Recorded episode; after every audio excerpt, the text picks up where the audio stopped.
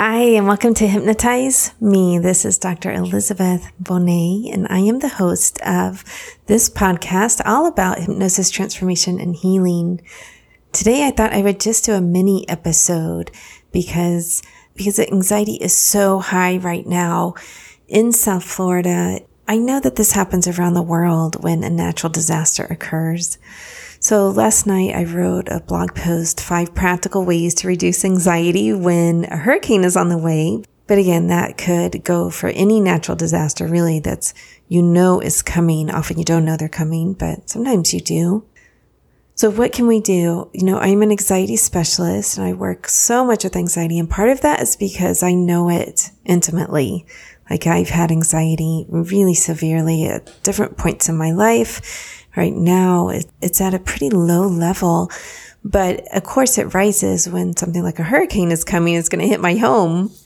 So, what are ways that you can help reduce it? Practical ways. Well, the first way is to check in with friends that are calmer than you. So, so often there's all this chatter that goes on around something coming your way. And you find that you're talking to people who just make you more anxious instead of less. Recognize that. Say to yourself, is this person helping to calm me down and help me feel reassured like I can handle this? Or is this person just totally freaking me out? And if they're freaking you out, you know, just acknowledge that to yourself and say, okay, you know, I got to go do some preparations. I'll talk to you later right? If you can, assuming it's not family.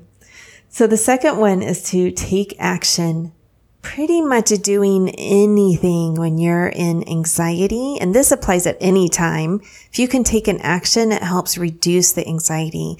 That means, let's say a natural disaster is not on the way, going for a walk, writing something, deciding to do a yoga pose, um, deciding to go to the gym, doing anything active will help reduce anxiety. If you have a natural disaster coming, then you can inventory your home. You can video it. You can grab supplies. You can make lists. Um, again, you can always go for a walk or run if you have time to do that. You can survey your yard, see what you need to move. You can talk to your neighbors, assuming they help you feel calmer, right? Any of that. You know, my daughter, when she found that she's going to go to her dad's house and she couldn't take all her precious books because there's way too many to do that, she made an inventory of them. And I realized like this really helped her. It kept her mind busy. She was doing something active. She had to walk around the house because they're in a couple of different places and it helped calm her down. So something as simple as that could help reduce anxiety. Third is nod your head yes. So I was out to dinner the other night and you know how waiters and they say, how are you doing? And you say, good. How about you? This waiter said, everything is well. Just like that. Everything is well. And he's nodding his head up and down.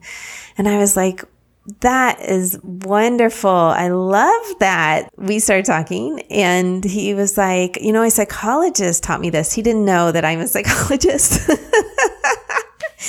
he had no idea. He was like, a psychologist taught me that. And to say it out loud is a signal to the body, particularly when you're not in your head, that everything is well right now and it helps the body keep you well. Well, I absolutely love that. And it works, right? You nod your head and you say, everything right now in this moment is okay. Everything is well.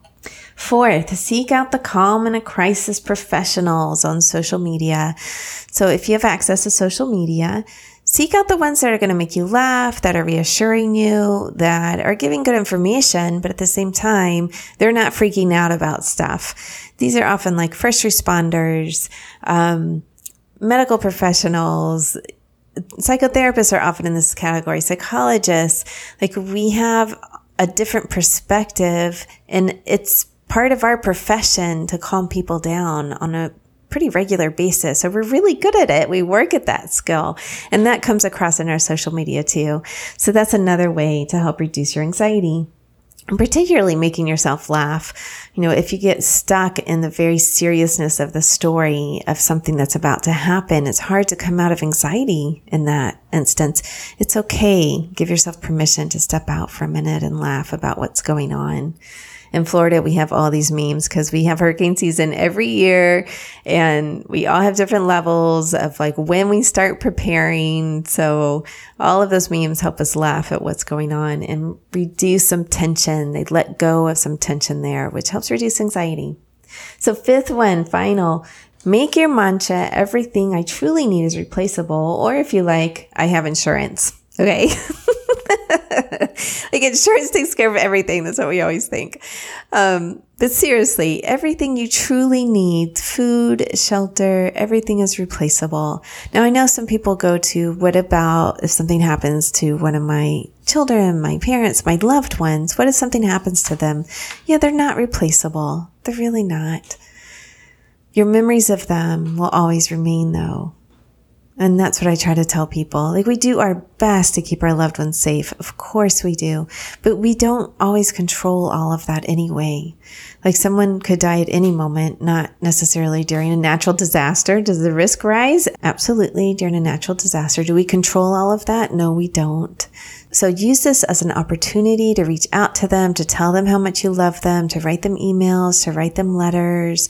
There was one year when I was doing some personal growth work and I wrote my girls a letter to them in case something happened to me. I kept a baby book when they were little, like pretty religiously and now I write in it on their birthday and of course that's um more of like a journal type book because the baby book got filled up. But in this instance, I actually wrote them a letter about um, how beautiful and wonderful they were to parent, how much I loved it, how much they transformed my life, how magical they are. They are absolutely magical creatures. That's how I feel about them. So you can also do that. And that can often help take down your anxiety and reduce it and say, okay, you know, my relationships are important and everything is okay right now. I'm present here. So those are some tips for you. I hope you enjoyed this little mini episode. I know it wasn't about hypnosis. Of course, you can listen to a hypnosis file to help you reduce anxiety. I just don't really picture that happening with like everyone making preparations. But if you can make time for it, awesome.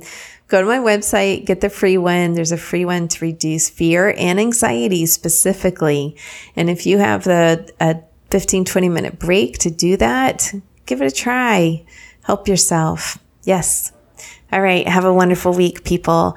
And hopefully you'll have an episode on Monday. If I lose power, there may be a delay, but, um, cross your fingers that it's not too bad.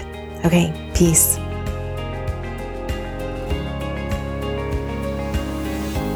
If you like this episode, do me a favor and rate, review, and subscribe on whatever player you like, or even better, tell a friend so that more and more people learn about hypnosis and how it can be helpful for them.